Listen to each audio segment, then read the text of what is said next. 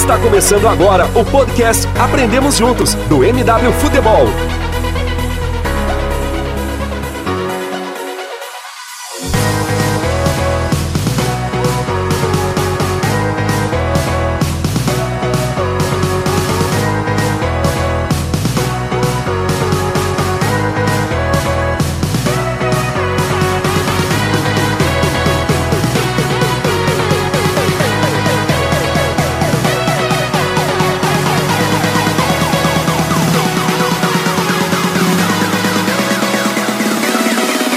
Fala galera do MW Futebol, estamos aqui para mais um episódio do nosso podcast Aprendemos Juntos, a nossa 19 edição. No último episódio falamos sobre comunicação, um papo muito legal com o Maurício, com o, o Guima, uma conversa bem diferente. E hoje a gente volta para falar um pouco mais do cenário de clubes, né? A gente vai começar falando dos clubes paulistas, já entrando numa, numa toada de, de tentar passar uh, pelos 20 clubes que vão disputar a Série A, dando uma, uma opiniãozinha assim, do que pode acontecer no futuro. A gente vai falar, claro, também do que tem acontecido no presente com esses times. A gente está em reta final de estadual aí, mas já projetando o que esses times podem ser na disputa das principais taças aí ao longo do ano. Para isso eu não estou sozinho, tenho aqui comigo um time muito capacitado. Vou começar por ele, nosso convidado especial, André Ranieri, jornalista, formou em comunicação social no Mackenzie, está na Rádio Jovem Pan desde 2014 e, e atualmente é o setorista, o setorista do Corinthians. Se apresente aí para a galera, André. É maior prazer receber você aqui. Fala, Pedro, tudo bem? Obrigado aí pelo convite. Pedro, Rodrigo, Breno, Yuri, não sei se eu esqueci alguém aí.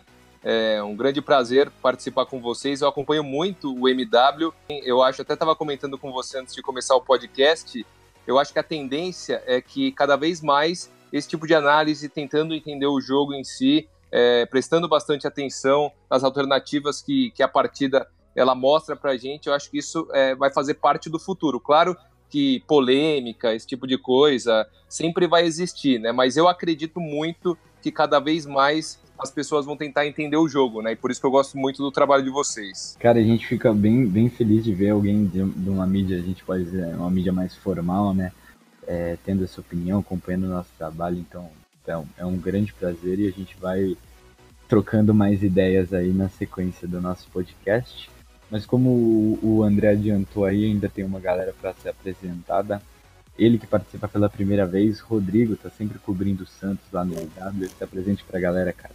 Fala galera, aqui é o Rodrigo, analista do Santos no MW, fazendo minha estreia nos podcasts aí desse desse canal. Aprendemos juntos aí. Vamos tentar passar uma mensagem mais simplificada, mas com a profundidade necessária para que vocês entendam o jogo e aprendam junto com a gente. Valeu, Rodrigo. A gente vai falar bastante aí desse Santos do São Paulo, tem bastante coisa interessante. É, acho que é um dos grandes trabalhos no, no, cenário nacional aí. A gente vai destrinchando mais para frente. Nosso, nosso outro convidado aqui na parte da mesa, Yuri, ele que, que tá numa periodicidade um pouco menor, mas tá sempre lá também no, no, falando sobre o Corinthians no Twitter, é um cara muito ativo, manja muito de futebol.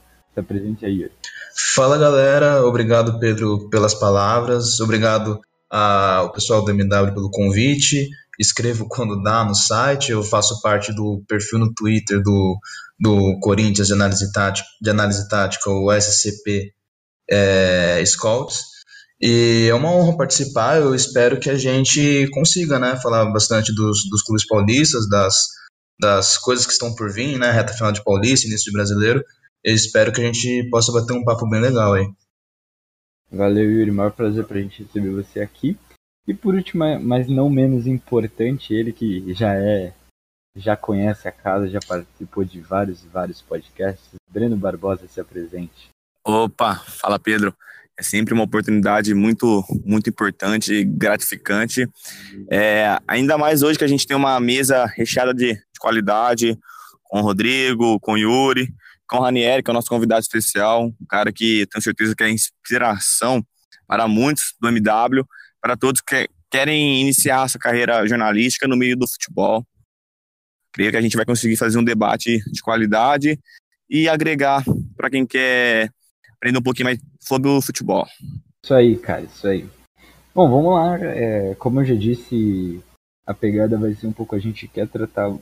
A gente vai partir do cenário atual do que tem acontecido e a gente quer fazer, trabalhar uma projeção, é, principalmente para o Brasileirão, mas também falando aí de tem time disputando Libertadores, Copa do Brasil, é, essas outras taças que também são muito relevantes. Vamos começar, acho que a gente pode começar pelo Palmeiras, atual campeão nacional, né, cara? Eu já queria jogar pro Breno.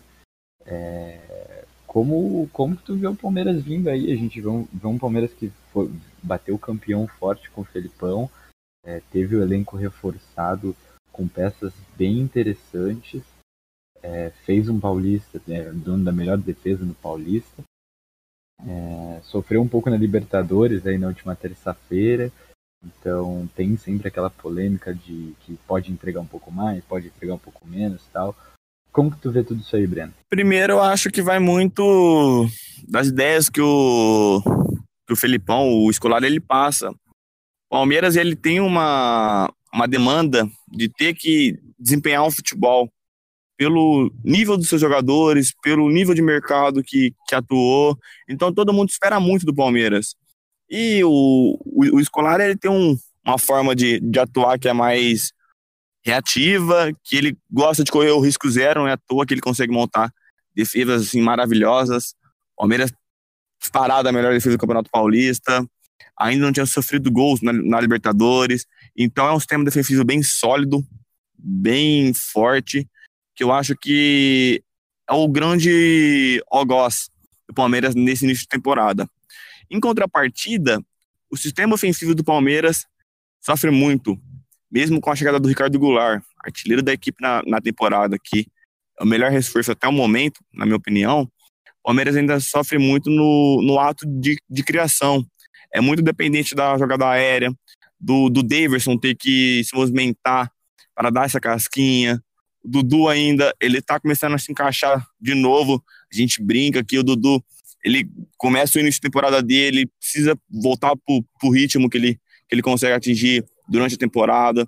Do, do, do outro lado, o Palmeiras ainda não conseguiu encaixar nem o Carlos Eduardo, nem o Felipe Pires.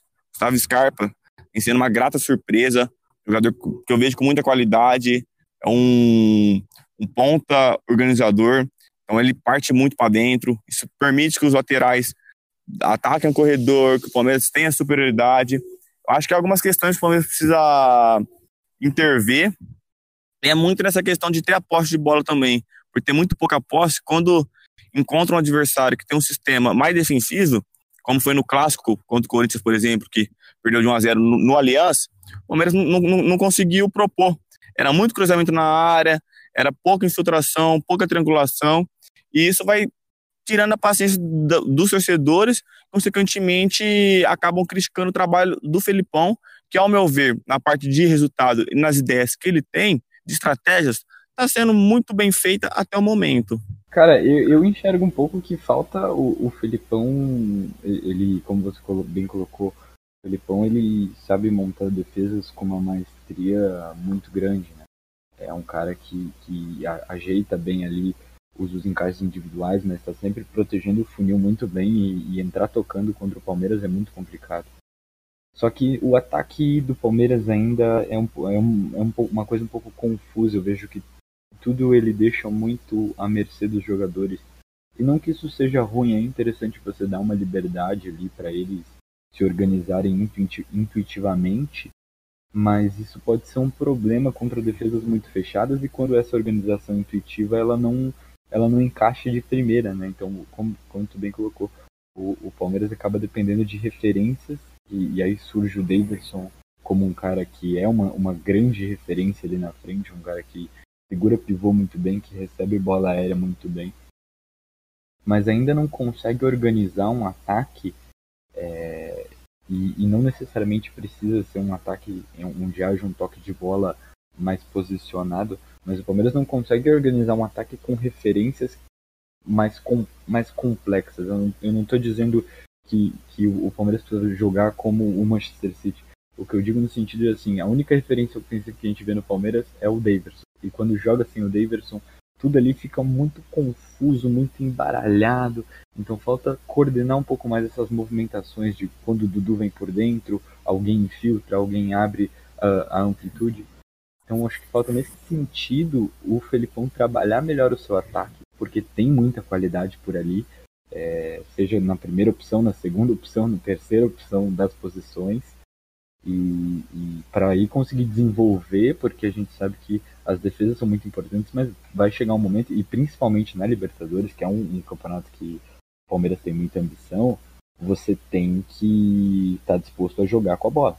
Eu concordo. O Palmeiras, no começo do, do ano, tentou uma espécie de ataque móvel, com muitas flutuações entre o Dudu, o Goulart e o Scarpa, o tempo inteiro trocando de posições, é, com o Bruno Henrique, que ainda não está pisando tanto na área, mas é um jogador que é um todo campista, então ele está em toda a parte do campo, ele é muito importante. Só que eu acho que o Palmeiras, quando tem o Daverson, ele fica muito predominado a fazer um jogo direto. Fica refém, né? Fica muito refém, concordo.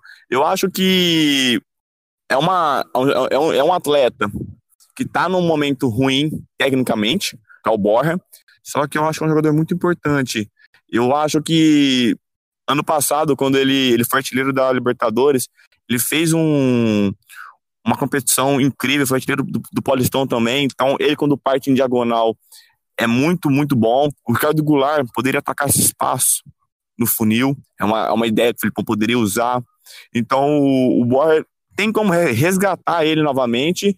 E eu creio que outro, outro jogador que poderia ter um pouco mais de, de minutos é o, é o Rafael também. Porque quando você sobrecarga muito o Dudu, por exemplo, que atuou na maioria dos jogos, um outro momento a parte física dele acaba pesando. Então o Rafael é um cara que tem um talento incrível, que eu creio que poderia fazer essa recomposição, que é fundamental a recomposição do, dos extremos nas ideias do Felipão, mas também que, que tenha liberdade para criar esse apoio para chegar na frente e conseguir concluir com, com qualidade. O Palmeiras ele, ele cria um volume médio para razoável, só que a, a eficiência, a eficácia é muito, muito ruim, é muito vaga. O Palmeiras ele demora muito para conseguir fazer o gol, para ter essa excelência. Então é uma coisa que tem que ter a crítica sim nas ideias do, do Scolari. Eu acho muito que ele se reprime um pouco. O, o Felipão, na minha opinião, com o Paulo Turra, com toda a comissão, eles tinham ideias para ter um time um pouco mais leve. Só que ele pensa que se isso não funcionar em um mês, certamente ele perde o cargo. Então ele prefere os dois volantes, faz 1 a 0 fecha a casinha, Thiago Santos, Felipe Melo, marcando, saindo no contra-ataque, que é muito veloz. Então são ideias e características dele que é enraizado desde quando ele serviu para o cenário brasileiro do, do futebol, né? E, e, eu quero saber a opinião aí do resto da galera, Yuri, Rodrigo, André, como que vocês enxergam o Palmeiras aí, cara? É até uma pergunta que eu queria fazer pro, pro André.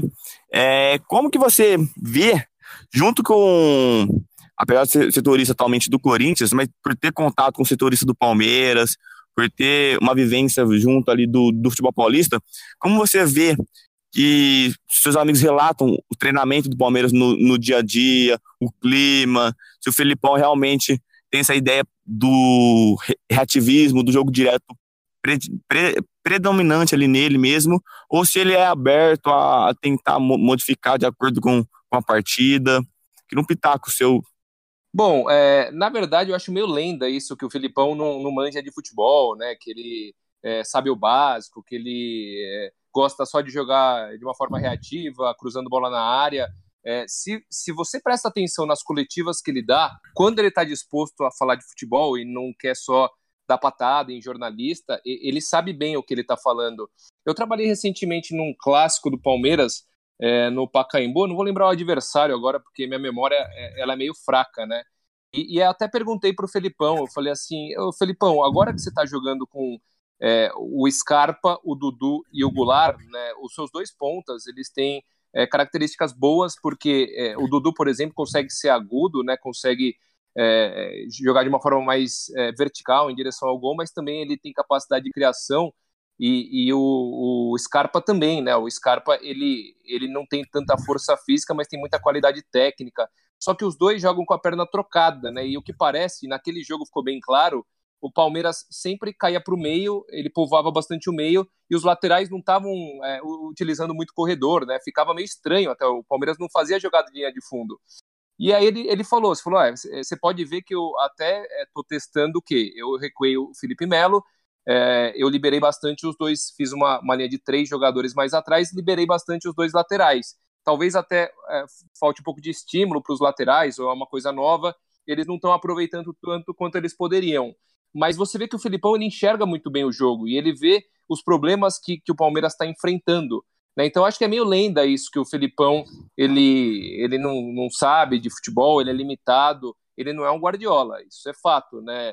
E, só que ele tem pessoas na comissão técnica dele muito capacitadas, ele mesmo, ele, ele tem capacidade de enxergar o jogo, ele tem é, é, a experiência que conta demais, né? Então eu acho, sinceramente, pode parecer uma parada meio superficial, mas eu acho que esse discurso de, de Paulistinha, de, de, de, o Campeonato Paulista não, não serve, isso desmotiva o jogador.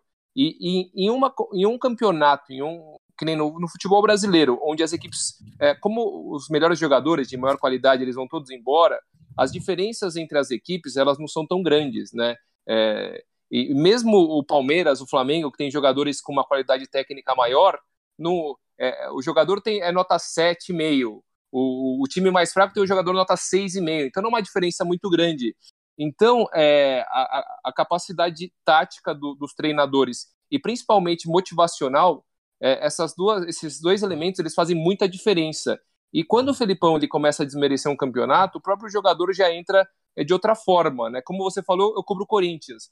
E, e, eu sei o poder que o cara ele tem de convencimento nos jogadores, tanto que você vê que ele não perde clássico. E muito tá ligado à capacidade é, dele de motivar os jogadores. E com esse discurso, tanto do Felipão quanto da diretoria do Palmeiras, os jogadores acabam levando o Paulistão de uma forma que talvez não tão séria, e quando chega uma competição é, importante como a Libertadores, eles não estão preparados o suficiente. Né? Então eu acho que pesa demais. Num, num, num futebol tão é, competitivo, é, que não tem, por mais que a, a melhor equipe, que seja o melhor elenco, Palmeiras, Flamengo, tenha melhores jogadores, na hora que a bola rola, você não vê tanta diferença. Né? Então eu acho que falta um pouquinho para o Palmeiras é, motivar melhor os jogadores, mostrar a importância de um campeonato paulista, não só pro, pelo próprio estadual, é, pelo fato de começar o ano com um título, um eventual título, mas também para preparar para outras competições. Agora, é, o Felipão sabe que ele tem muito cara bom na mão, né? Essa trinca de, de meio de campo do Palmeiras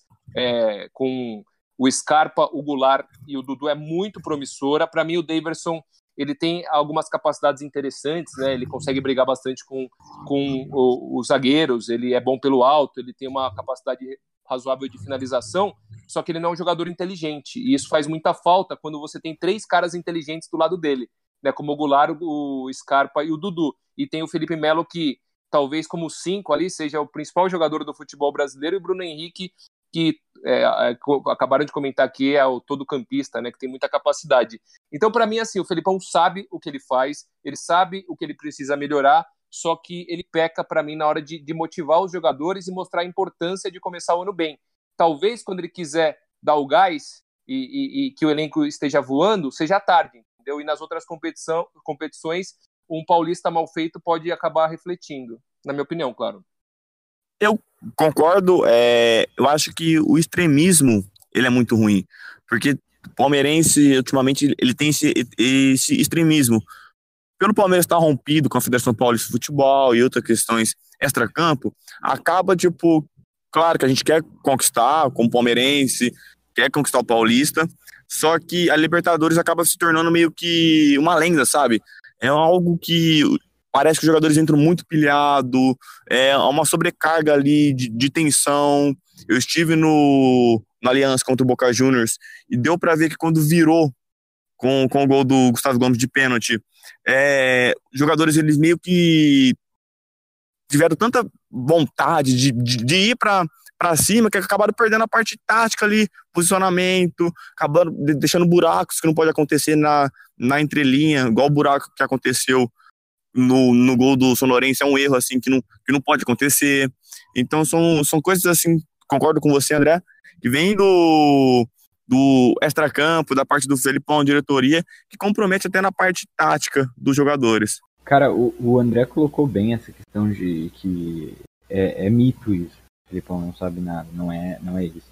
As críticas que eu coloco são críticas pontuais ao trabalho do Felipão e, e acho que a gente tem que tomar um cuidado para não deslegitimar o trabalho do Felipão. Não é porque o Palmeiras tem um investimento maravilhoso que precisa jogar um futebol propositivo. Isso é uma construção que, é, que boa parte da torcida tem. O treinador vai usar a estratégia que ele acha melhor e o Felipão não acha melhor essa estratégia. Eu acho que o ponto para a gente colocar, e pensando, como eu coloquei, pensando no decorrer da temporada, o Palmeiras obviamente entra em todos os campeonatos com, protagonista com prota protagonismo muito forte, porque é um time competitivo, a, a, até porque tem esse sistema defensivo muito bem montado, e a gente sabe como uma defesa forte é primordial para um time competitivo. Mas o Palmeiras tem esse, essa questão de que, para passar por alguns desafios que serão impostos, precisa conseguir tirar um pouco mais. Até pelo elenco que tem. E a, e, e a cobrança que eu, que eu falo de assim, dá para fazer um pouco mais, é pelo elenco que tem e pelos desafios que vão surgir. A gente viu um Palmeiras que ainda não conseguiu virar uma partida com o Felipão. Um, a gente tem um Palmeiras que ainda não conseguiu virar uma partida, começar perdendo e terminar ganhando com o Felipão.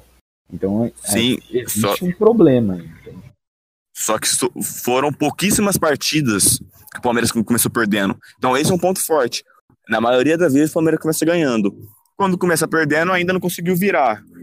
Então é, é, é, vem muito da defesa sólida. Quando essa defesa acaba sendo furada, o Palmeiras acaba meio que cedendo alguns espaços e não consegue construir, não consegue ter o contra-ataque, que hoje é a maior forma do Palmeiras conseguir agredir o gol, o gol, o gol adversário.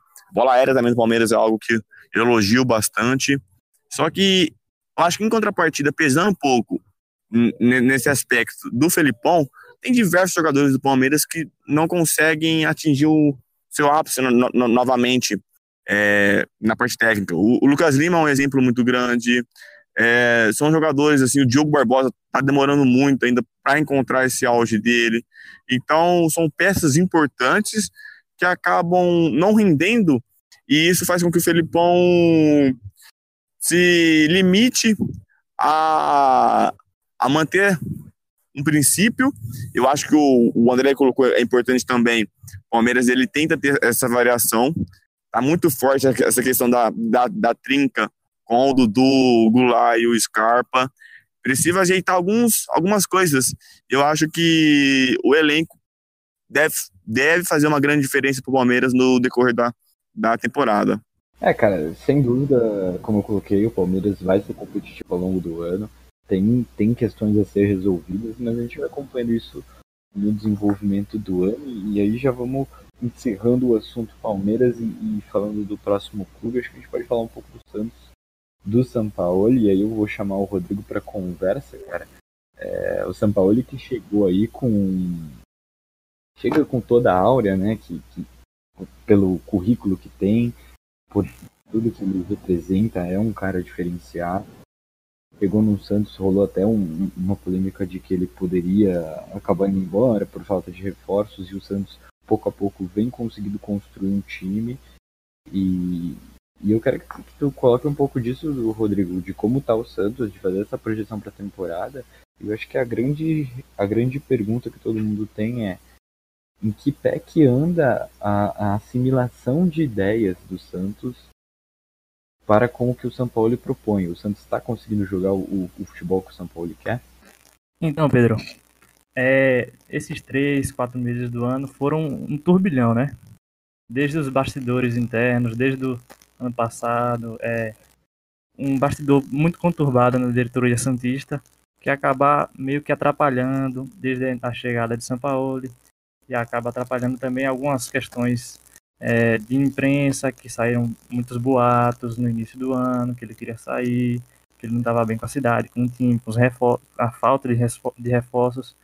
e acabou meio que tumultuando um pouco, mas é, como você perguntou sobre a questão de assimilação de ideias do time em relação aos jogadores, se compreenderam o modelo de jogo de, de São Paulo, eles é, foi até surpreendente que no primeiro jogo já tinha ideia, ideias bem claras e marcantes do que São Paulo queria para sua equipe, né?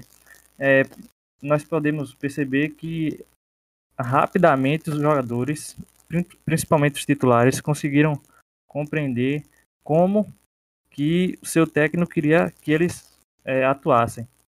Mas, como você falou, no início do ano não tinha tantos reforços, o time estava um pouco é, oscilando quando os titulares não jogavam, seja por suspensão ou machucados, e acabou que alguns resultados foram é, surpreendentes é, negativamente. Obviamente, uma hora é, a derrota ia chegar, é, percebemos que no início aquela empolgação durou mais e tal, o time conseguia é, fazer o resultado, propor o jogo, com base nas ideias de São Paulo, ele queria que o time tivesse a bola e ele conseguia fazer variações táticas desde a saída de bola, ele conseguia variar com jogos com três, saída de três jogadores, com jogos com saída mais sustentada, com jo dois jogadores e mais três ou quatro jogadores à frente para é, apoiar essa saída e ter uma construção melhor desde trás. E no, então no início ele conseguiu bem é, é, passar essa ideia, só que é, uma hora algo ia dar errado, a, a derrota viria. No nosso calendário caótico, na, nas nossas faltas de preparações, na, nas diretorias muitas vezes amadoras e tal. Só que as derrotas foram é, pesadas. 5 a 1 contra Ituano, 4 a 0 contra o Botafogo, eliminação contra o River do, do Uruguai na Sul-Americana. Então foram derrotas que acabaram e mostraram cada vez mais a necessidade, principalmente de reforços e reforços pontuais, que a chegada de alguns jogadores para manutenção e formação de elenco mais forte. O Santos iniciou o ano com menos de 11 titulares, porque não tinha lateral esquerdo, é digno de compor a lateral esquerda. Dudu tinha acabado de sair para o Cruzeiro, então não tinha como jogar com Ourinho ou Copete. A torcida sofreu bastante com com eles dois é, atuando nessa faixa defensiva. O São Paulo tentou ajustar, colocando é, três zagueiros para que os alas fossem é, mais é, ofensivos e não se preocupassem tanto com a defesa. Então, Ourinho e Copete, quando jogavam com linha de cinco, acabavam, digamos que, é, é, digamos que eles não comprometiam tanto do que jogando com a linha de quatro. É, tirando essa. Só que agora, né? Chegou já dois jogadores. Um conseguiu foi, um foi escrito no Paulista, o Felipe Jonathan, um lateral de muito potencial, que veio do Ceará. Um lateral bastante ofensivo, rápido, explosivo. E agora chegou o Jorge, que jogou hoje, inclusive, estreia hoje dele, jogou na, na Copa do Brasil. Infelizmente o time perdeu, mas que é, foram, foi um dos melhores jogadores até a expulsão de Gustavo Henrique. Então Jorge também é, chega para compor e o Santos agora está muito bem servido na lateral esquerda. E de acordo com as dúvidas, se ainda precisa, o que precisa ajustar e tal, nós podemos falar que basicamente com a bola o Santos encontra dificuldades com defesas fechadas. Nós podemos perceber justamente contra o Palmeiras de, de Filipão e principalmente contra é, o Corinthians e Carilli. Quando o Santos encontra defesas bem postadas, bem encaixadas, que não dão espaços, é, a dificuldade de conseguir achar espaços e propor um jogo mais, mais direto e efetivo acaba complicando. Aconteceu com o River no Pacaembu, aconteceu contra os, os três jogos, o amistoso e os dois jogos contra o Corinthians, aconteceu contra o Palmeiras. Então a dificuldade está nessa questão. Então o São Paulo vai ter que pensar bastante em uma estratégia para segunda-feira, para que ele consiga furar o, o bloqueio defensivo que é ótimo de Carilli. Carilli sabe armar as defesas dele como ninguém. Então, é, a falta de um centroavante acaba dificultando muito nesse sentido de prender a defesa e abrir os espaços para os jogadores que vêm de trás. Como o Sanches, é, quando o Sanches está muito bem no jogo, ele consegue fazer algumas infiltrações e foi bastante efetivo quando é, conseguia encontrar os espaços necessários, mas com as defesas postadas e fechadas, ultimamente ele não consegue é, encontrar os espaços e acabou tendo uma queda de rendimento, digamos que no último mês, no mês de março. Então, algumas outras dificuldades, como as bolas paradas defensivas, ainda precisam ser ajustadas, além de uma transição ofensiva. Claro que no perde pressiona, quando o time está com a bola e, perde a bola e precisa é, recuperá-la, o time consegue fazer uma pressão no portador da bola muito intensa e bastante eficiente. Mas quando o time consegue, o time adversário consegue furar essa pressão, a transição defensiva, principalmente pelo lado direito defensivo de Vitor Reais, acaba sendo um pouco comprometida, que acaba sendo bem lenta. Parece que alguns jogadores não estão é, ligados 100% é, com o ataque. O ataque consegue pressionar, consegue encaixar a marcação, só que se o adversário furar essa marcação, a defesa acaba sem conseguir. É, alguns jogadores, principalmente como eu falei, Vitor Reais, ele acaba aqui sendo um pouco deficiente nessas transições. Se vocês quiserem perguntar alguma coisa e tal, tem alguns pontos também para falar. Eu queria é, falar, você citou a saída de bola, você falou das dificuldades do Santos contra defesas fechadas e, e e uma coisa muito interessante, eu estava me lembrando aqui da, da polêmica que rolou com o, o Vanderlei, né? Que, que o São Paulo disse que o Vanderlei não, era um, não é um goleiro que sabe jogar com os pés e a torcida chiou um pouco porque o Vanderlei é um cara que tem muito carinho, a torcida tem muito carinho pelo Vanderlei e, e, e ter, o, ter esse goleiro que sabe jogar com os pés é muito importante para o jogo que o São Paulo propõe, ainda mais contra defesas é, muito fechadas, porque você ter o goleiro que joga com o pé é a garantia de você ter um mais um, né? O, o jogo de São Paulo, ele, assim, sintetizando, ele se resume em criar vantagem numérica. E você ter o goleiro que sabe jogar com o pé é essencial, porque no momento que você tem um goleiro que sabe jogar com o pé, você tem a bola no pé do goleiro, você tem 11 jogadores do seu time, o goleiro está sendo incluído, contra 10 jogadores do time adversário, porque o goleiro do time adversário não marca. Então é nessa que você. Então tá sobrando um jogador no campo. No primeiro momento é o goleiro aqui atrás. Mas conforme tu vai trocando passes você vai atraindo jogadores. Uh, no, no, no, no, primeiro momento que um dos atacantes correr em cima do goleiro e esse goleiro soltar a bola, e essa triangulação for saindo, você vai mudando esse jogador que está sobrando para zonas mais à frente do campo e vai progredindo.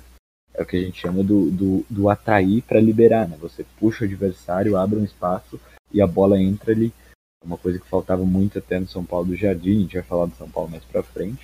Mas destacar essa questão do, do Santos, né? Da importância do goleiro, trouxe o Everson aí. E, e a gente viu até o Vanderlei em alguns momentos comprometendo o jogo contra o, me corrija se eu estiver enganado, mas contra o River Plate, né, que num erro de transição ali, ele não, não protege muito bem a, a linha e, e o acaba tomando gol na transição. Sim, Pedro. Ótima observação que você fez. Acabou que é, Sam, é, Vanderlei, desde o ano passado, acabou que é, caiu de rendimento, principalmente na função dele, obviamente, de defesa. Mas quando o São Paulo chegou e a necessidade de ter um jogador a mais, como você falou, para ter a superioridade numérica desde a defesa.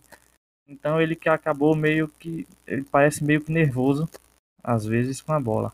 Acabou tendo bastante dificuldade no jogo contra o Corinthians da fase de grupos no 0 a 0. Cara, ele subiu sua marcação, encaixou os seus três homens lá na, na defesa santista. O Santos não conseguia sair. No início da temporada, essa saída, como você falou, de atrair o adversário. Deu muito certo. O Santos deixava seus jogadores, quando jogava com três zagueiros, deixava seus alas lá na frente, depois do meio do campo. deixava seus pontas, seus meias lá na frente, conseguia atrair o adversário e a bola conseguia chegar lá. Ninguém precisava vir buscar essa bola, porque a saída saía é, era construída desde trás com qualidade. Aí com essa cobrança em cima do Vanderlei, acabou que ele meio que, é, digamos que começou a perder confiança e começou a falhar, inclusive, em, em bolas, é, digamos que defensáveis. Como você falou no, no jogo contra o River, é, o Everson ele tem uma saída de uma, uma leitura de jogo e antecipação de jogo bem melhor que o Vanderlei. O Vanderlei ele é daquele cara do gol, de ficar no gol. Ele tentou sair e tal, não era para sair, talvez ele meio que querendo mostrar serviço para sair, acabou saindo equivocadamente e tomou um gol. Ele saiu quase na inter... saiu basicamente na intermediária defensiva defensiva do Santos. Já o Everson consegue fazer as saídas bem mais cruciais e bem mais pontuais, é, sabendo dosar é, essa saída para não, não, comprometer as transições, né? Como a transição defensiva é, é um pouco deficiente, não é 100% ainda, então o goleiro também é essencial nessa parte, tanto na saída como você falou, na construção do T mais um, sempre mais um, e quanto nessa questão da, das transições. Só que Vanderlei é um ídolo, né? Então essa transição de titular para reserva acaba sendo um pouco difícil, mesmo tendo tido, tido feito investimento em Everson. Eu, na minha opinião hoje, colocaria Everson para ser o titular, porque é, é, ele está meio que mais preparado e mais habituado com o sistema de jogo e modelo de jogo de São Paulo. Então, para mim, hoje seria o titular. Claro que tem gente que discorda, para mim, Vanderlei ainda continua sendo ídolo, mas é nessa questão que você falou. E, e, e mais alguém aí quer acrescentar alguma coisa sobre o Santos, o, o Yuri, o André? Fiquem à vontade. O, eu posso falar um pouquinho sobre o Santos? Eu concordo plenamente aí com o que vocês disseram. É, primeiro que assim, o Vanderlei, ele é um goleiro que não adianta, né? Você vai tentar ensinar ele a jogar com os pés, ele não vai conseguir. Fica até engraçado você olhando, assim, ele é, essa, o cara que não nasceu para isso, né? Não nasceu para jogar com os pés. Ele é tudo torto quando ele tenta dominar a bola. A bola parece estar tá batendo numa quina. É, é, com as mãos ele é fantástico, verdade, né? Um goleiro verdade. fantástico. É, então, ele é todo esquisito, né? E, e, por exemplo, eu tenho a oportunidade de ficar ali bem pertinho mesmo, atrás do gol, coisa de 3 metros do, do goleiro, né? E aí você vê a dificuldade, você vê que ele, ele curva todo. Você pega um cara de qualidade, tem muita técnica, o Jean Mota vai desse time do Santos hoje. Boa! 10, é, é, então, ele, ele, ele, o, o Jean Mota, ele, com confiança, ele tá sendo um jogador, assim, extraordinário. Então, você vê que a bola bate no pé dele, a bola morre, né? Ele toca a bola, a bola vai rolando bonito na grama. O Vanderlei não, você vê que é tudo torto, ele tem que virar todo o corpo para conseguir dar um passe de lado. A bola bate na, no pé dele e, e, e você não sabe para onde ela vai, né? Ele também não sabe. E, e isso mata o jogo do, do Santos. O Carilli, é, para mim, o, o, clássico entre Corinthians e Santos na Arena, que terminou 0 a 0 ele é um, um, um indicativo perfeito para ver como o Vanderlei mata o jogo do Santos. Por O Carilli adiantou a marcação. E quando você adianta a marcação numa equipe que quer jogar, é, sair lá de trás com o goleiro, quer essa superioridade numérica, que vocês destacaram muito bem, e que o Vitor Ferraz, até no Bem Amigos, eu lembro lá no começo, quando o Santos estava muito, muito bem, ele disse que naturalmente os times encontrariam um antídoto para essa forma do Sampaoli e de fato começaram a encontrar. Então, encontraram depois, bem rápido. Bem rápido, exatamente. Tanto que é, depois do Carilli, eu lembro que num, do mais dois, três jogos fizeram a mesma coisa, porque deu muito certo.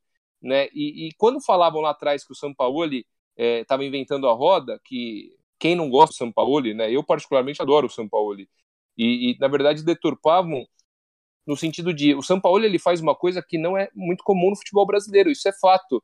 Então, a grande parte dos times não estava preparada para encarar esse tipo de coisa, é, jogo de posição, é, sair jogando com os pés. Só que assim, o Vanderlei é, é ele, ele mata, ele mata esse jogo do São Paulo, né? Então, se você adianta a marcação, você você tem uma vantagem muito grande é, contra o Santos.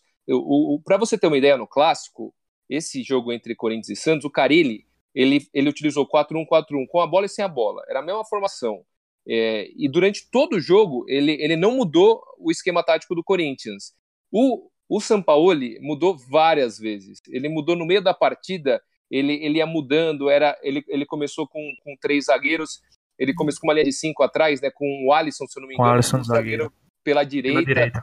e quase foi expulso, até poderia ter sido expulso, porque ele levou amarelo de cara, depois fez uma falta Aí no comprometeu, né? Cleison, comprometeu, ele, porque ele tava marcando o Cleison e acabou comprometendo todo o esquema.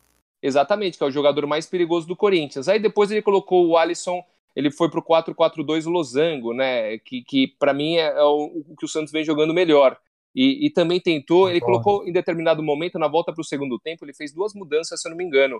Ele voltou num 4-3-3, né? Que ele colocou até o Rodrigo como uma referência e depois voltou para o 4-4-2. Então, é, o Sampaoli, eu gosto muito é, desse aspecto dele, de tentar. Não tem medo, ele vai tentando. Só que ao mesmo tempo ele tem é, vários limitadores. Então, ele não tem um jogador de referência, como está tentando agora o Ricardo Oliveira, mata muito estrategicamente ele, limita demais o Sampaoli. Então, é, você conseguir. Um, um, tem o Felipe Cardoso, mas para mim o Felipe Cardoso Nossa. ele não. Ele não, não tem condições de ser titular no Santos, né? Então você tem um, um pato, como foi De jeito tentado, nenhum.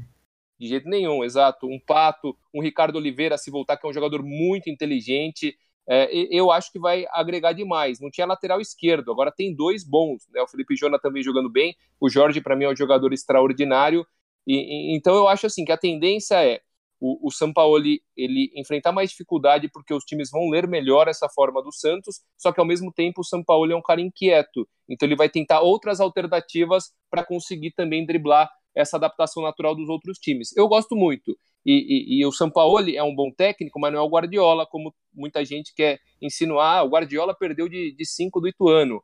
Né? O Santos tem que lembrar como era no início da temporada, que perdeu o lateral esquerdo Dodô, perdeu o Gabigol, perdeu jogadores importantes e estava com dificuldade de contratar. é, não vinha ninguém. Né? Então, o, o Sampaoli, o que ele fez nesse começo de ano, para mim é louvável. Assim, ele fez um, um excelente trabalho. Não acho que vai brigar por título no Campeonato Brasileiro, por exemplo, mas tem condições totais de brigar por uma vaga na Libertadores na fase de grupos, diretamente, por exemplo. Então eu, eu gosto muito do trabalho do, do Sampaoli e gosto de assistir o Santos também, mesmo sendo meio inconsistente nesse, nesse início de temporada. É, dando taco também sobre o Santos, é, me chama bastante atenção esse início de trabalho do São Paulo, e principalmente se a gente for parar para pensar, primeiro, primeiro nos problemas administrativos do Santos, né? É, problema da presidência, oposição. O Santos, internamente, politicamente, é um ambiente muito conflituoso. E você chegar, você ter saídas como, por exemplo, Bruno Henrique, que era, mesmo na, não jogando tão bem ano passado, era um pilar do time, saindo o Gabigol também, né? É, ele chegando nesse estado e o Santos conseguiu, para mim, fazer boas contratações, por exemplo, o Jorge agora, o Cueva para mim é um jogador que é, pode agregar muito, o Soteudo, e nesse contexto, assim, o calendário horroroso do futebol brasileiro nesse início de ano, é, chama, me chama bastante atenção esse início de trabalho, porque o São Paulo muito cedo já começou a implantar uma ideia, implantar um chip nesse time do Santos, né? É, que é um jogo mais posicional, que é um jogo de toque de bola, mas também se a gente for parar para pensar contra o Red Bull no primeiro jogo, foi muito interessante você ver o Santos se adaptando ao Red Bull, o Red Bull que é o, o time do, do Zago, né, do Antônio Carlos, que é um time que gosta de ficar com a bola, e o Santos problema com isso. O Santos explorou muito bem as jogadas em velocidade, com o Rodrigo principalmente. Então, me chama bastante também a atenção essa adaptação do, do São Paulo em alguns momentos. Eu acho que é natural que tenha dificuldade, por exemplo, nos clássicos, porque você tem um Palmeiras que, querendo ou não, é competitivo com o Felipão, tem um trabalho até certo ponto consolidado. Aí você tem o Corinthians do Carilho. O Corinthians em clássico é uma coisa impressionante. Sempre é difícil vencer o Corinthians em clássico, ainda mais em Itaquera. Então acho que essas dificuldades são normais, sabe? Por exemplo, eu fui no Pacaembu ver Santos e São Paulo logo no início do ano e a intensidade desse time do Santos, pra, assim que perdia a bola, o time inteiro pressionando, e, tipo, me chamou muita atenção mesmo ver de perto aquele time do Santos jogar. Eu concordo com o Ranieri, eu acho que é um time que é, pode, porque não, sonhar alto no Brasileirão, uma Libertadores, é, ser competitivo. Já, já está sendo, né? Claro que ainda com oscilações. Mas eu acho que esse time do Santos é. Primeiro que eu não acho o, o, elenco tão ruim como, como muitos falam. Eu acho que é um elenco que tem limitações, mas que o, dentro do jogo pode haver alterações que melhorem.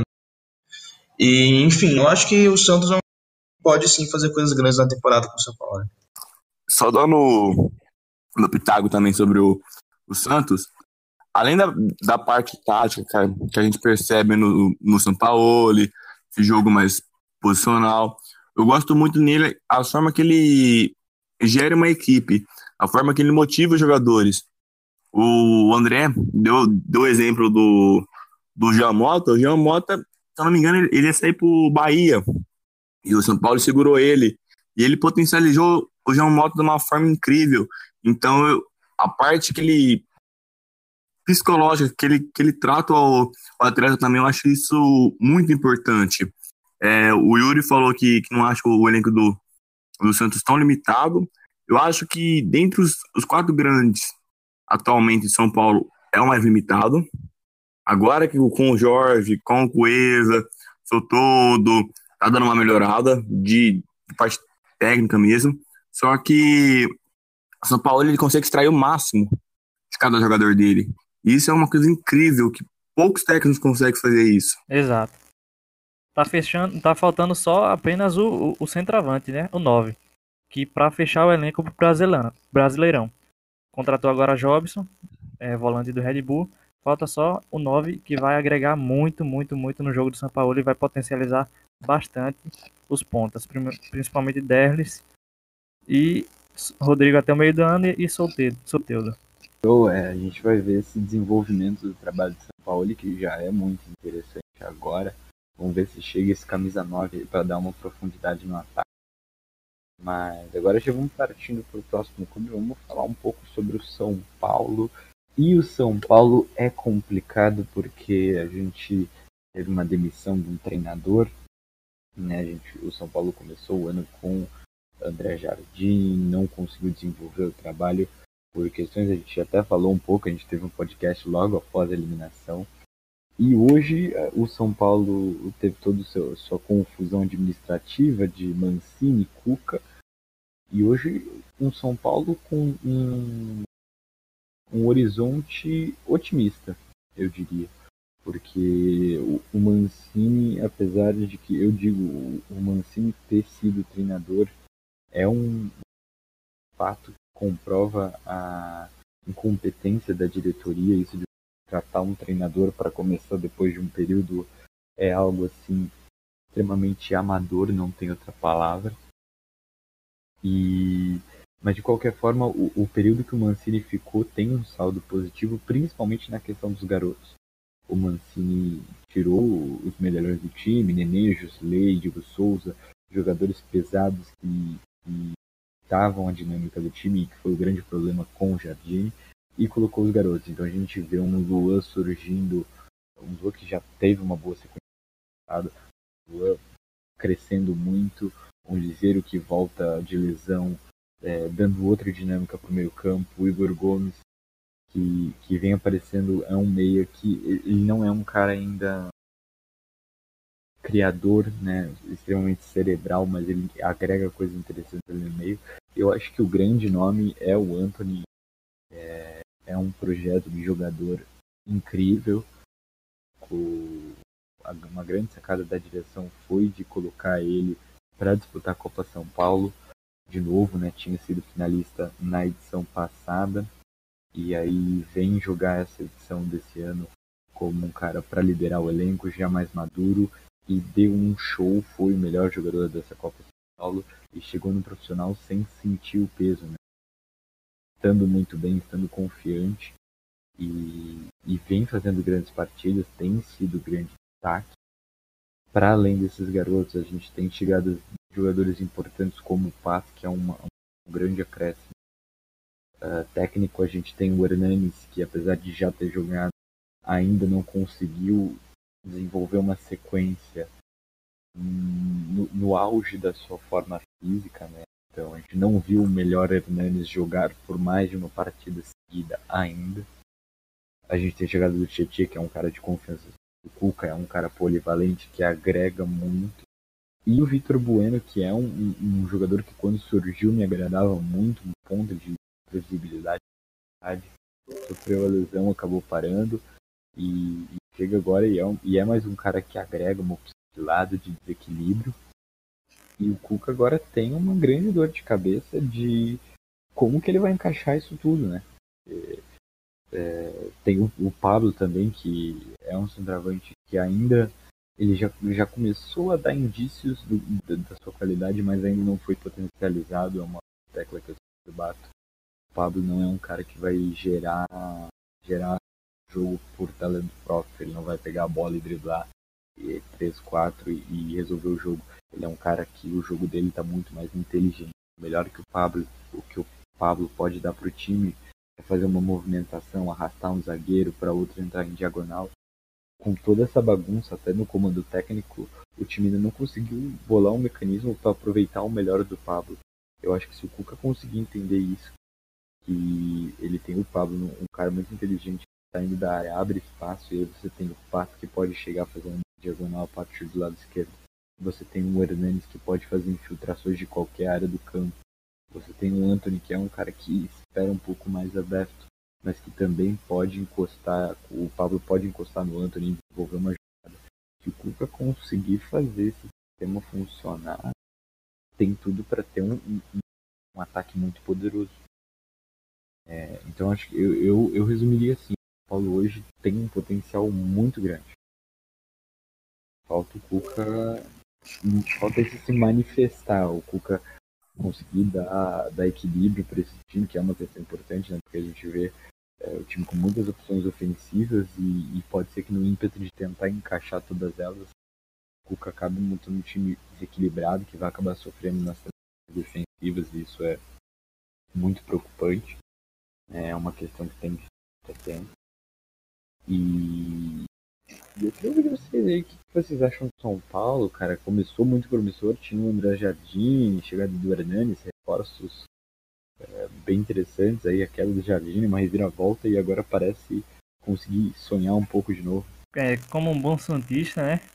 Gosto bastante da utilização dos moleques da base, né? Em qualquer clube. Acho demais e para mim, como você falou e tocou muito bem no ponto de que o melhor que São Paulo fez nesse início da temporada foi a promoção desses garotos, né? Que se é, acabou que encostando o Diego Souza, Nenê melhorou bastante o time, os moleques que sabem é, jogar e podem podem é, já iniciar a temporada de acordo com é, os treinamentos de acordo com o modelo de jogo que o Cuca propõe e creio que o São Paulo evolui, evolui bastante nesse ano, viu? Então, é, eu São Paulo, o grande problema do São Paulo é o São Paulo, né? E eu, então, eu digo isso porque é impressionante como o, o time do São o clube São Paulo é um clube sem planejamento algum, né? Porque a gente está falando de um time que há dois meses você tinha Diego e Hernandes e agora você tem Igor Gomes e Anthony. Quer dizer, é, é meio absurdo, né, você pensar nisso. Aí você tem, você tem a promoção do André Jardine, a efetivação do Jardine, o André Jardine com um elenco que, que não tem absolutamente nada a ver com o que o André Jardine pensa de futebol. Se a gente parar para pensar e ver como que eram os times da base do Jardine. E aí, claro, teve problemas dele, sim, também, de montagem, de, de organização tática. A gente vê, pega o contra o Talheres no Urumbi, o espaçamento do time, a desorganização do time. Mas enfim, começou já muito errado, né? Desde a, desde a preparação para a Florida Cup, tendo já a pré-Libertadores logo ali, e sabe, montagem de elenco, de elenco confusa, enfim. E obviamente nesse furacão todo, o André Jardini ia acabar saindo, como saiu com a eliminação.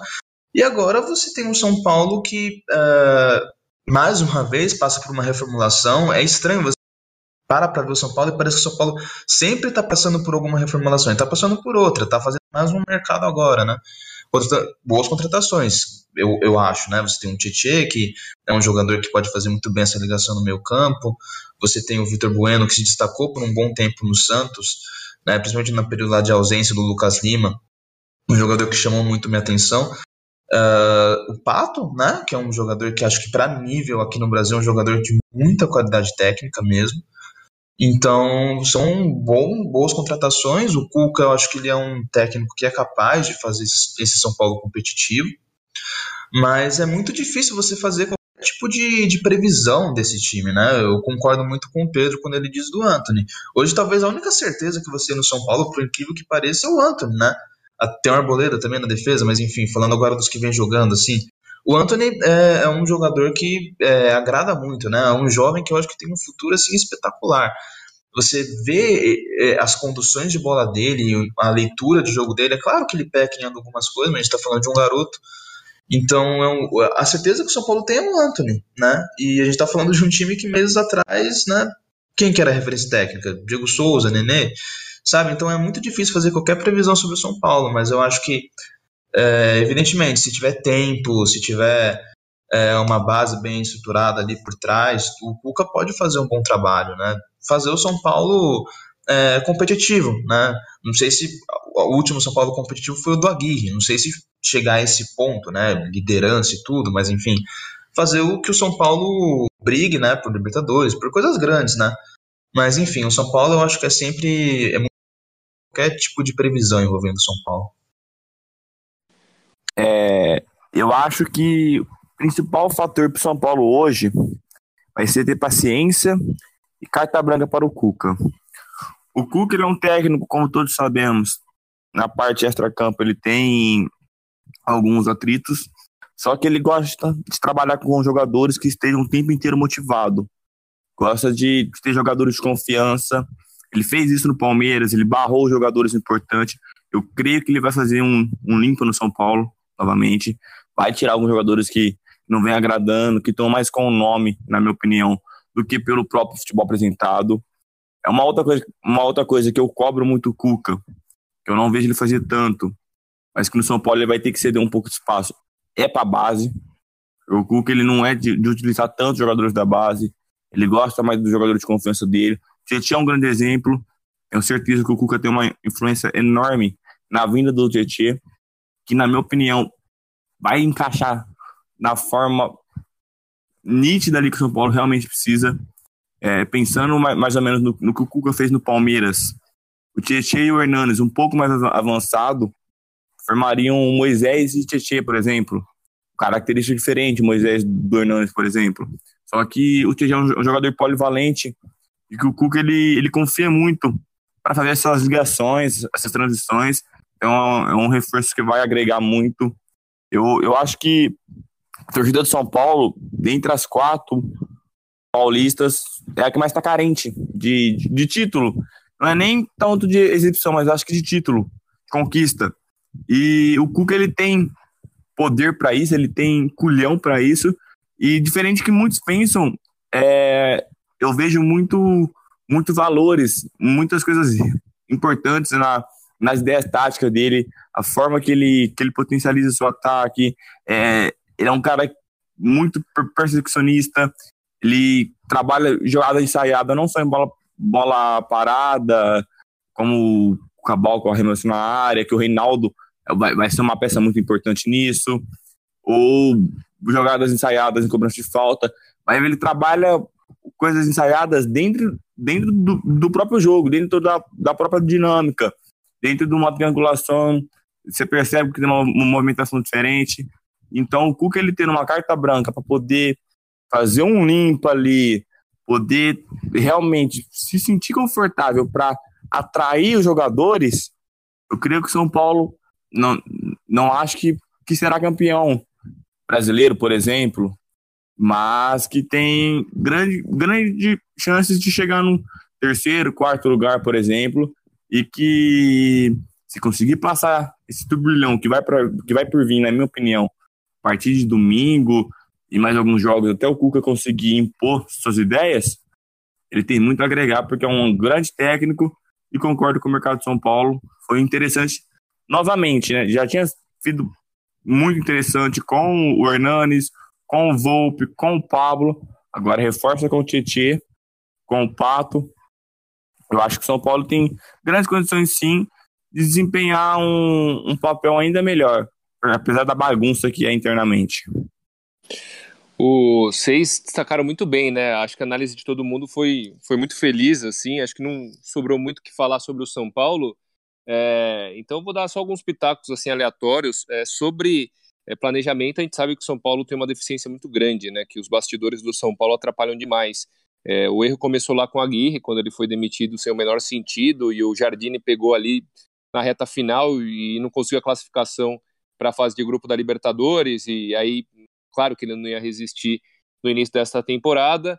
E, e, assim, cara, eu não sou nem um pouco fã do Wagner Mancini, da pessoa Wagner Mancini, mas é inegável que ele entrega para o Cuca um, um, São Paulo muito mais estruturado. É sobre o mercado do São Paulo que tinha sido desastroso no ano passado, é, não pela qualidade técnica dos jogadores, até porque todos são bons tecnicamente. É, isoladamente, o Diego Souza, o Nenê, o Jusilei, todos se encaixariam é, em um time ajeitado, mas só que quando você junta todos eles, não dá a menor liga, né? O São Paulo ele era um time é, muito lento, muito pesado, e, e, agora mudou o perfil, principalmente pelas contratações, né? Mas só que mais do que isso, pelos jogadores da base eles têm todas as características de. Eles são mais leves, né? Eles têm, eles têm é, mais velocidade. E, e, por exemplo, os jogadores da base do São Paulo que surgiram agora, é, o Luan é, é um jogador que, para mim, é, seria fundamental nesse time do São Paulo. É um jogador que vem sendo menos falado, mas tem um senso de posicionamento muito bom, um vigor físico excelente. Tem que melhorar o passe, na minha visão, né? Ele peca bastante é, nos passes, e eu acho que ele tem até capacidade técnica para tentar ser um, um, um camisa 5 com poder de lançamento, né, mais ou menos como faz o Felipe Melo, é, que a gente destacou agora há pouco, eu acho que o Luan tem essa margem para crescimento. E o, o Anthony, ele é sensacional, assim, simplesmente sensacional, tem um potencial incrível. É, alguém comentou aí sobre a leitura de jogo dele, e é fantástica mesmo, a tomada de decisão do Anthony para um garoto da idade dele é, é, muito rara. Ele é, um, ele é um jogador que joga aberto, que, que atua aberto, só que é difícil de você prever o movimento que ele vai tomar, porque ele tem um, um bom passe, o cruzamento que ele dá na área é diferente, você pode ver que ele não é aquele jogador que chega na linha de fundo, baixa a cabeça e cruza, é, ele, ele tenta passar a bola, ele, ele consegue fazer jogada de linha de fundo, ele consegue cortar para dentro, ele consegue partir para cima do adversário em direção ao gol né? Então é uma leitura, uma tomada de decisão muito boa. O Anthony, para mim, é dos moleques, é o que mais chama atenção. O Liseiro, não, sabe, não sei se vai permanecer, né? É, é, um jogador que tem muita qualidade também, que se encaixou perfeito. Eu acho que a dupla ali, Luan Liseiro, Luan como primeiro homem de meio campo e Liseiro como segundo homem, tá, tá dando muito certo, né? Mas eu não sei se, se ele vai permanecer, até pela chegada do Tietê. O meio de campo com esses dois jogadores, né, com Luan e Liseiro, ou mesmo com o Eititi, para mim, é, é, o ideal para você colocar uma terceira peça, que é o Hernanes, que é um jogador mais pesado. Né? Até por isso, eu pensaria, eu cogitaria manter o Hudson na lateral direita mesmo. Ele está indo bem, ele consegue principalmente defender muito bem, dar uma liberdade maior para o Anthony. Então eu, eu deixaria o Hudson, ou pensaria em deixar o Hudson na lateral direita. O Tietchan também pode pintar por ali. E eventualmente, se os dois forem escalados juntos, eles podem até trocar né, durante a partida de, de posição ali, porque o Tietchan também faz a lateral direita. O Igor Gomes não vai ser titular, né? Mas ele é um jogador. Muita gente compara ele com o Kaká. Até escrevi sobre isso no Twitter, mas eu discordo. Assim, é, eu vi pela primeira vez ele de perto atuando em loco e ele é um jogador muito inteligente, só que ele não tem aquela característica de carregar a bola, não tem um, uma explosão tão grande quanto a do Kaká. É, ele é um cara que ele pensa a jogada antes da bola chegar. Isso que eu achei muito interessante. E ele sabe também, ele é bom na tomada de decisão. Ele sabe quando passar de primeira, ele sabe quando carregar um pouco mais a bola, é quando pisar a área, quando tentar a finalização. É, então é um jogador importante, né? Principalmente pelo fato de o, o Hernanes a gente não saber quantas partidas em sequência ele vai conseguir atuar. E só para fechar sobre o Pato, eu fico pensando como o Cuca pensa em encaixar o Pato no São Paulo. Eu, eu acho que ele vai tentar na referência, e nessa pode ser uma disputa entre Pablo e Pato. É, o Pato, eu vejo o Pato mais jogando como um segundo atacante pela esquerda, né? Até que ele tem a possibilidade de puxar para o meio e chutar. No, na primeira passagem do São Paulo, eu lembro de muitos gols dele assim. É, e ele também tem a, a possibilidade de, de, partir em diagonal, né, em direção ao gol, é, e sempre da esquerda, geralmente da esquerda. Então, eu não sei se o Cuca pensa em utilizar ele na função que vem sendo exercida pelo Pablo hoje, mais centralizado, ou mesmo, é, eventualmente, se o Hernani estiver fora, você colocar um 4-2-3-1 com o Pato atrás do, do atacante, atrás do Pablo, como fez é, Pablo e Diego Souza um pouquinho com o Jardine. Então são várias alternativas. Assim, o Pablo eu acho, eu vejo como um jogador coringa e independentemente de onde o Cuca tentar colocar o, o, o Pato, eu acho que, que vai ser bem, é, ele vai trazer boas alternativas e o Pablo também é outro jogador coringa, né? Então o Cuca ganha também, além de um elenco equilibrado, ele ganha é um elenco com peças que são polivalentes e que durante a partida é, podem mudar a forma do São Paulo jogar. Então, eu acho que o São Paulo, dos quatro de São Paulo, é, do, do, estado, né, dos quatro grandes, é o que tem mais margem aí para crescimento durante a temporada, claro, se não perder os jogadores mais novos. Cara, já para a gente ir encerrando a questão São Paulo, a gente está até estourando o nosso tempo aqui. É, acho que vocês colocaram muito bem, né? O, o Cuca é um cara que vai desenvolver competitividade para esse time em um período de tempo né, terminado, que não é uma coisa que acontece do dia para a noite, até pelo elenco que tem e pelo perfil do Cuca. Mas a gente tem que falar aquela questão do planejamento. O Cuca não é o cara para ficar no São Paulo. Eu, eu acredito fortemente que no final da temporada ele deve sair se continuar até o final da temporada, né? São Paulo tinha no Jardine o, o, voltando um pouco mais até antes, tinha no Aguirre um cara que conseguiu dar competitividade para um elenco muito limitado, que na minha opinião deveria ser, ter sido mantido é, para desenvolver seu trabalho com jogadores, com peças pontuais, com um elenco que ele teria montado.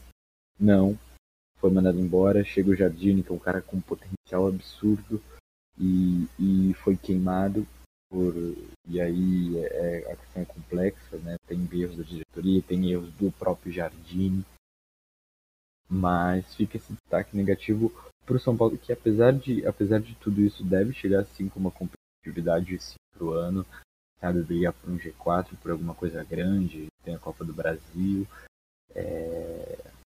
deve chegar firme, mas fica essa questão de que não está realmente não consegue desenvolver um planejamento e seguir, né? Mas agora já vamos falando um pouco para a gente encerrando falando do último, do último time que nos resta, o Corinthians, e aí eu, eu quero deixar aberto para o Yuri, para o André, que quiser começar aí. Uh, volta de Fábio Carilli, é um cara muito. É um treinador que eu admiro muito. O, o rei dos clássicos, né? E, tem esse apelido aí. Discorram, por favor. É, então, é, começando agora sobre o Corinthians, né? Então, esse retorno do Fábio Carilli é, no final do ano passado, né? Foi, foi confirmado, né? Desde já já criou uma expectativa muito grande. E esse ano eu vejo o Corinthians passando assim por duas etapas, né? Eu acho que a primeira etapa mais longa, que vai até o jogo contra o Santos na fase inicial do, do Paulista, que era um time com um futebol assim bem questionável, né, em termos de desempenho. É, não que eu ache isso pelo, pelo tempo de trabalho, pelo calendário, normal que seja assim. E era um, e era um Corinthians que tinha muitos problemas, né? Principalmente com a bola para furar defesas fechadas. É, até defensivamente mesmo tinha alguns problemas. O ponto forte do Carilho, em vários momentos o Corinthians cedia espaços. É, teve derrotas surpreendentes, né? Por exemplo, pro Red Bull em casa, 2 a 0 mas é, desde cedo a gente já podia ver que era um time que nos momentos grandes crescia, né? É, o cara ele voltou e continuou com aquele legado que ele deixou, que era o Corinthians vencer os clássicos. No Allianz Parque, jogando praticamente todo o tempo na defesa, conseguiu vencer. Contra o São Paulo em Itaquera, foi um jogo horroroso. O Corinthians nem jogou bem, acho que não dá para dizer que o Corinthians jogou bem, mas venceu, né? E até chegar o momento contra o, contra o Santos, onde mim o Corinthians Racing, né? Teve a Sul-Americana também, que também o Corinthians não fez bons jogos. Teve o, o, segundo tempo do jogo da Argentina, onde o Corinthians cresceu, mas assim, no geral, acho que dá até para dizer que o Racing foi melhor. E o Corinthians classificou nos pênaltis. Então, é essa essa veia competitiva, essa veia vitoriosa, o cara ele conseguiu resgatar no Corinthians de volta, né? Coisa muito que tinha se perdido na, na reta final do ano passado, com o Loss, com o Jair. E agora, essa segunda etapa, para mim, é que o Corinthians evoluiu em termos de desempenho. A partir do jogo contra o Santos, eu vejo uma evolução. É um time que, com o Sornosa, para mim, que cada vez mais é um dos pilares desse time, organizando o jogo desde trás. Com o Júnior Urso, que para mim, dos reforços, é que mais impactou mesmo o time. Um jogador que ali pelo lado direito com o Fagner, faz boas associações, infiltra, ataca. O Corinthians se destacou muito nos últimos anos por ter jogadores assim, né? Volantes que infiltram, Elias, Maicon, Paulinho. E o, Urso se encaixa nessa, nessa característica de avançar, de fazer gol. Então, eu acho que ele foi um reforço muito impactante. Então, o Clayson ressurgiu, né? É, é o Júnior Urso dá até para você chamar de box to box, né? Porque ele faz muito essa função de, de recuar, né, para marcar, para fazer a saída de bola e avançar para fazer o gol. Aí você tem o Clayson que ressurgiu da cinza, né, voltou, está jogando muito bem, atualmente talvez seja o melhor jogador do time, produzindo assistência, fazendo gol. E acho que individualmente são esses jogadores que pode citar, mas teve uma evolução coletiva, né? Henrique e Manuel que vinham muito mal, estão evoluindo, é um time que está se defendendo melhor, tá? As linhas estão mais ocupadas. O Carilli, com o passar dos tempos, foi fazendo o Corinthians mais organizado. E acho que o ponto de ressalva agora que eu faço mais é na questão do lado direito do ataque. Eu acho que o Pedrinho, na atual condição dele, ele, ele tem que ser titular. Eu acho que o Love não pode ser titular aberto pelo lado direito. Acho que ficou provado nesses últimos jogos que o jogo do Corinthians pelo lado direito foi muito pouco com ele por ali. Por uma questão, uh, primeiro, de cacuete. O Love não tem esse cacuete de, sabe, de fazer tabelinha com Fagner, de avançar. E questão técnica também, o, ele mata muitos ataques do Corinthians pelo lado direito. Eu acho que o jogo de ontem, que está muito fresco, né? Isso ficou muito marcante, né? E o Pedrinho vinha numa crescente, né? Porque o Pedrinho sempre foi um jogador que se espera muito dele, pela, pela técnica dele, mas que ele não vinha correspondendo muito. E agora vinha numa crescente, né? Junto ali com o Sornosa no meio, de centralizar, armar o time. E o Carilli, para mim, inexplicavelmente tirou ele, né? Ele fala que é por questão que o Pedrinho tem que ser mais agressivo. Só que eu acho que a solução de você ter o Love ali não tem dado certo. Então eu acho que atualmente essa é a única ressalva que eu faria da, da questão do Corinthians. O Ranieri acompanha mais de perto, pode destacar mais, mas também tem o Gustavo que está fazendo uma temporada espetacular que ninguém imaginava. Acho que é um elenco que se reforçou. Você tem um Bozelli no banco no passado, isso era inimaginável. É, fora outras alternativas. Enfim, o Richard. Eu acho que é um Corinthians que. Só essa, essa minha primeira parte, eu acho que é um Corinthians que tem boas perspectivas pelo que vem jogando, por, por essa veia competitiva que o time tem. E eu espero sim que o Carilli, com o Carilli, com esse elenco, o Corinthians vai fazer, consiga fazer, fazer frente ao Santos na segunda, avançar na final, enfim, ser um adversário difícil. E no brasileiro, eu imagino que o Corinthians faça algo bem digno, porque o Carilli também, com um elenco foi campeão brasileiro. Então, eu acho que o Corinthians tem boas perspectivas aí pro para o resto da temporada. O, a, complementando é, é, ainda sobre tudo isso que foi falado sobre o Corinthians, né, uma, uma análise muito boa mais uma vez, é, eu colocaria assim que é, o cara ele é competitivo. Eu gosto muito do estilo dele, né? Tem essa discussão sobre futebol é, bonito, futebol feio, ah, o time que entrega a bola para o adversário, que joga de forma reativa. É, eu particularmente gosto muito mais de um jogo cheio de transições é, do que um jogo é, ver o City, por exemplo. É muito bonito você ver o City, mas depois de um tempo acaba ficando meio maçante, né? Aquele jogo de posição, todos os 10 jogadores no último terço do, do campo massacrando o adversário tocando a bola de um lado para o outro, né? Então, é, para muita gente, só isso é legal no futebol. Eu acho legal, mas eu gosto também de ver um Atlético de Madrid. Eu gosto muito de jogo de jogo reativo, acho muito legal, né? E, e o Carille ele se encaixa nisso. Ele tem um, um, jeito mais pragmático de ser. Ele, ele tira coelhos da cartada, principalmente nos clássicos, mas ele não tem um estilo tão inventivo, assim, não, ele não arrisca tanto e ele não costuma é, fazer grandes modificações de uma partida para outra. Ele gosta de um estilo é, um pouco mais conservador nesse sentido. Né? E, então, e falando um pouquinho sobre a parte tática do Corinthians nesse início de temporada, até esse encaixe todo né, que está sendo feito, o Wagner Love testado na ponta, que particularmente eu também não gosto dele é, joga, jogando aberto, eu acho que ele tem que pisar um pouco mais é, próximo da área, né? tem que ficar um pouco mais perto ali do, do Gustavo, por mais que jogue um pouco mais aberto pelo lado, mas como uma espécie de segundo atacante. O Carilli, ele basicamente, ele vai jogar de duas formas pelo que ele tem demonstrado nesse momento. É, quando o Corinthians defende, vai ser no 4-1-4-1, isso já está meio que claro, e eventualmente ele faz as duas linhas de quatro com dois jogadores soltos, né? Também tem essa possibilidade. Mas nesse, nessa passagem, ele tem defendido mais no 4-1-4-1, diferentemente do que aconteceu em 2017. É, quando o Corinthians ataca, e eu vou falar mais é, imaginando o Corinthians jogando na Arena Corinthians, depois eu explico por quê. É, quando o Corinthians ataca, existem duas possibilidades.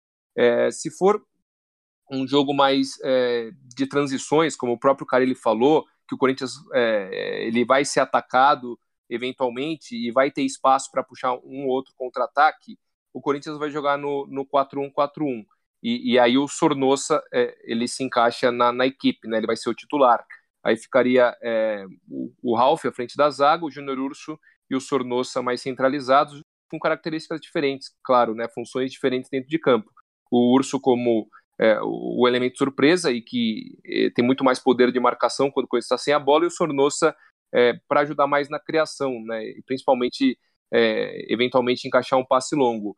Quando o Corinthians ele for enfrentar um adversário que vai se defender muito, que vai ficar na retranca, basicamente, o cara ele vai jogar no 4-2-3-1 e nessa ganha é, a preferência o Jadson, né? O cara ele até falou sobre isso, eu fiz um texto é, no, no, no, blog que eu tenho lá na Jovem Pan e falei sobre isso.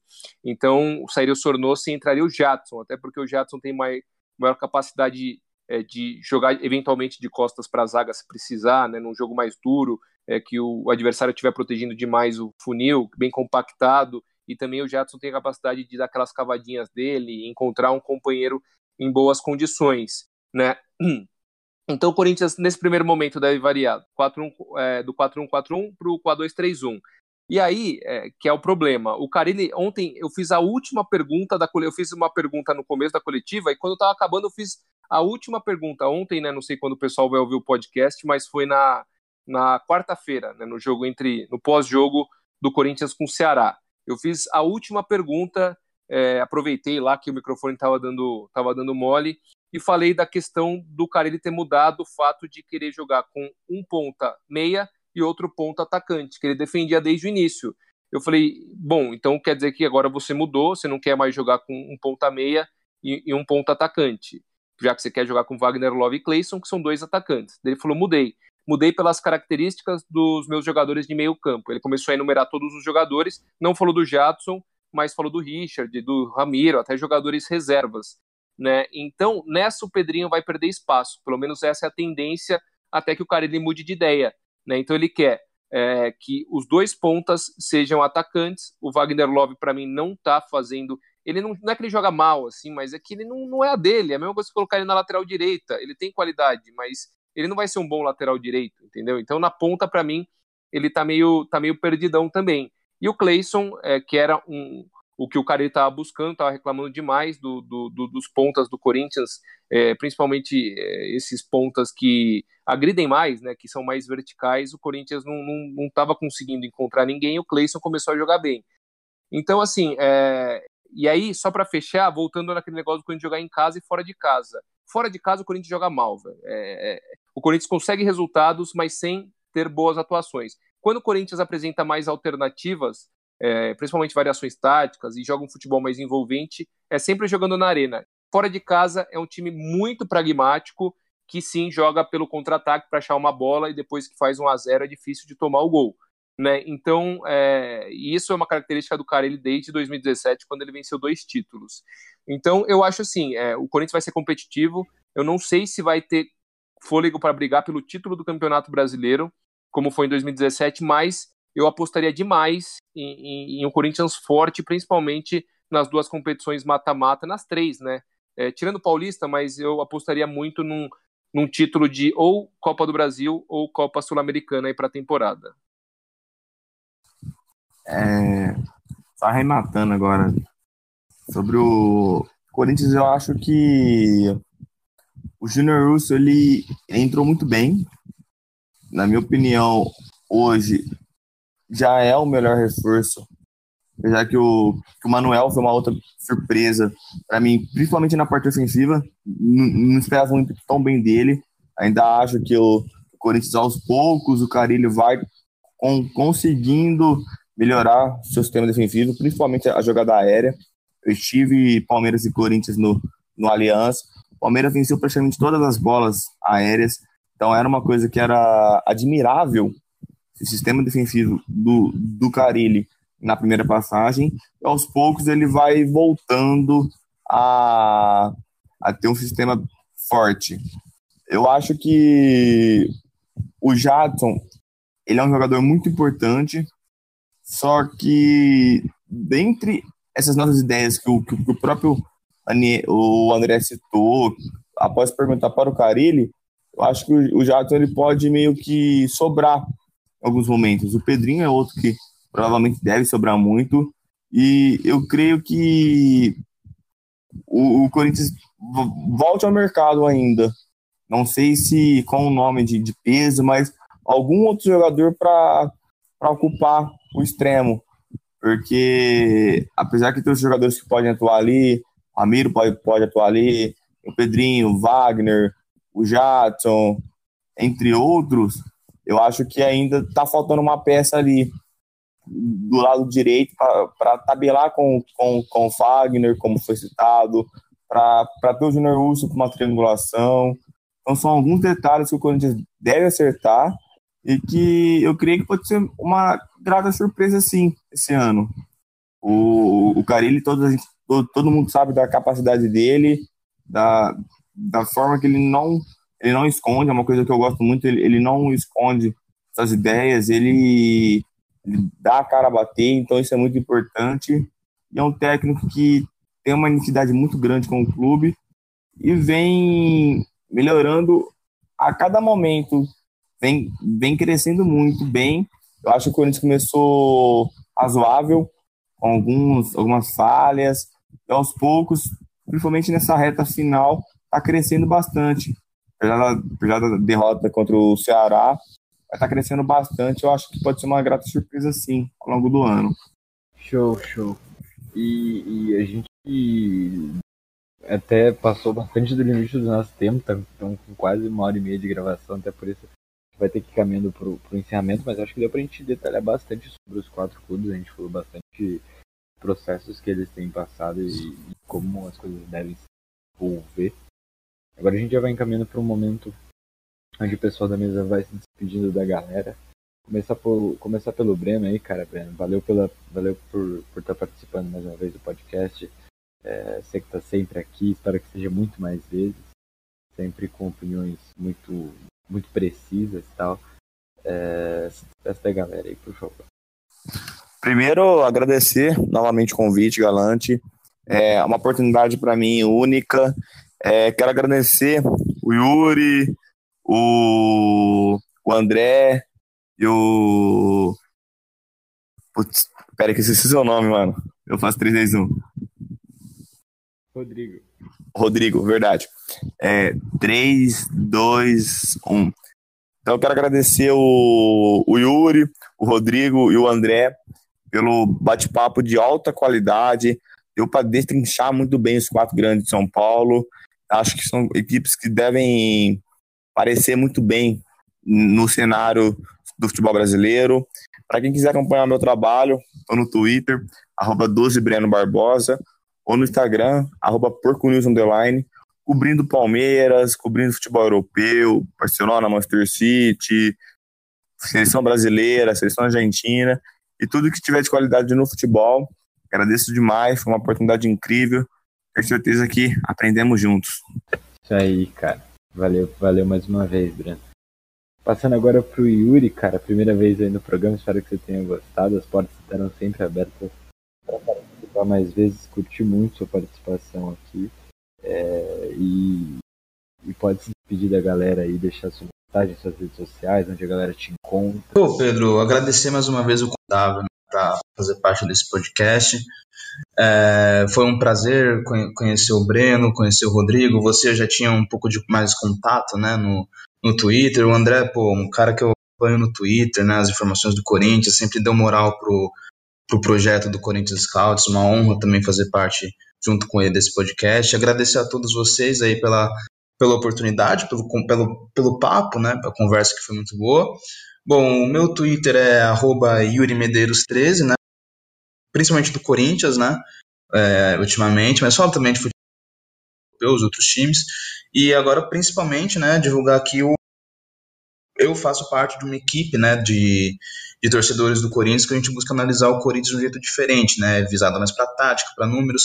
Se chama Corinthians Scouts, arroba SCCP Scouts, né, divulgar esse trabalho que é muito legal que a gente faz, tá acompanhando o Corinthians, né, de uma maneira inovadora aí. E é isso, muito obrigado a todos. Valeu, valeu, cara, é sempre bom trocar ideia sobre futebol, a gente que gosta acaba vai falando, vai falando quando vê. É, ficou horas e horas, cara. Mas passando aí pro nosso próximo próximo integrante da mesa, Rodrigo, cara, valeu pela sua presença aí, falando do Santos, do São Paulo, primeira vez aqui no podcast, espero que tenha gostado da, da participação e a porta sempre vai estar aberta para outras oportunidades. Agradeço bastante o convite, muito, muito gratificante é, participar desse, desse podcast aprendi bastante com todos os integrantes da mesa, com o André, com você, Pedro, com o Yuri e com o Breno. É, como é o nosso lema, né? Que aprendemos juntos e tentamos passar de uma forma mais simplificada. É, espero que tenham gostado. Meu Twitter, onde faço alguns pitacos, né? De algumas análises do Santos, é arroba costa, underline Rodrigo 95. Quem quiser me seguir também no Instagram, é Rodrigo Underline Costa, sem o A no final.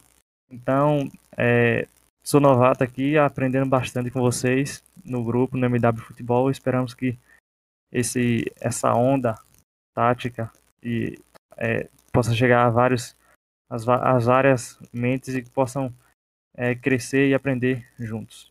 Show, valeu, valeu, Rodrigo. Até a, até a próxima e tenho certeza que você vai voltar muito mais vezes aqui no podcast.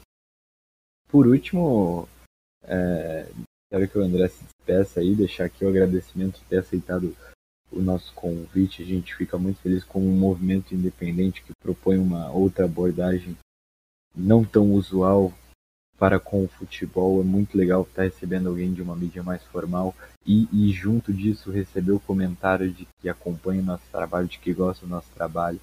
É, a, alegria realmente é, é difícil de, de, de, expressar, mas a gente fica muito contente mesmo. Mais uma vez, muito obrigado. Pode se despedir da galera, fazer seu jabá aí, suas redes sociais, seu trabalho lá na Jovem Pan. Valeu, valeu, obrigadão Pedro aí, foi muito legal, obrigado pelo convite. Comprei o livro de vocês, chegou hoje aqui, é, já dei uma folheada, daqui a pouquinho vou, se bobear, dou uma lida ainda hoje. É, valeu demais, foi muito bom né? Eu fiquei meio perdido, como eu tô. O Yuri, por exemplo, eu sigo ele, é engraçado que a gente tem uma relação no Twitter, aí, aí depois demora para cair a ficha. Eu conheci o cara, já tinha trocado ideia com ele. É, o Breno, que, que comecei a seguir todo mundo, né? O Rodrigo, o Breno e o Yuri, agora, enquanto eles iam falando, já tava seguindo lá. O, o, o Breno, ele é o ele fala igual o David Braz, ele parece o David Braz, aqui pela foto que eu vi no Twitter, é a cara do David Braz, ele fala parecido com o David tá, Braz. Você tá zoando, né? Todo mundo fala isso. É, mas é igualzinho, é igualzinho. E o, e o Rodrigo também manda muito, os caras, vocês são muito bons, viu? Parabéns aí mesmo, eu acompanho, eu gosto demais. É, quem quiser acompanhar meu trabalho na, nas redes sociais, é arroba Ranieri, underline André eu sou bastante ativo no Twitter, né, e na Jovem Pan, é, sempre nas jornadas esportivas, nos programas de esporte, tem canal no YouTube, lá também eu dou os meus pitacos aí, claro que é, não tenho tanta abertura para falar da parte tática, que eu gosto bastante, é, é uma outra abordagem, né, principalmente em rádio, é, mas, mas sempre que dá eu tento colocar também é, detalhes do jogo, assim, então eu gosto muito do trabalho de vocês, de verdade, não é fazendo média, né, tanto que eu sigo do MW, eu devo seguir muita gente, né? Eu sigo muita gente e parabéns. Obrigado pelo convite aí. E quando vocês quiserem, a gente é, é só convidar que a gente participa com o maior prazer. Tamo junto. Tamo junto, cara. Valeu mais uma vez e pode ter certeza que vão rolar outros convites. A gente, a gente quer você aqui nesse, nesse nosso espaço. É, mandou super bem hoje e, e só agradecer mesmo. E, e, rapidinho, rapidinho, eu vou agradecer também o André Ribas, né, que fez o contato aí comigo, também do MW, gente boa, me deu todas as coordenadas. É abraço pro meu xará. É, o grande André tá, tá, tá assumindo a produção do nosso podcast, tá aqui, não tá participando hoje, mas está nos bastidores, é, resolvendo todos os problemas, todas as faltas, todos os horários aí, fica esse, esse abraço pro André também. É, vou me despedindo agora eu, Pedro Galante. É, quem quiser me acompanhar, tô no Twitter como Pedro17Galante, no MW Futebol toda semana. Estou falando sobre São Paulo Futebol Clube principalmente, às vezes solto textos esporádicos sobre tática em geral, mas o foco principal é o São Paulo Futebol Clube. É, o André mencionou o nosso livro, a gente já vendeu toda a primeira remessa, mas a segunda remessa vai ser lançada e vocês podem é, se informar melhor nas nossas redes sociais sobre o livro do Aprendendo. Uma proposta bem interessante, falar de tática, introduzir esse tema de uma forma bem legal. Mas é isso aí, cara. Mais um podcast de alto nível, até um pouco mais longo que o habitual, mas discutiu bastante sobre o, o trabalho, os processos de cada equipe. Espero que todo mundo tenha gostado. Um grande abraço e lembrem-se sempre que nós aprendemos.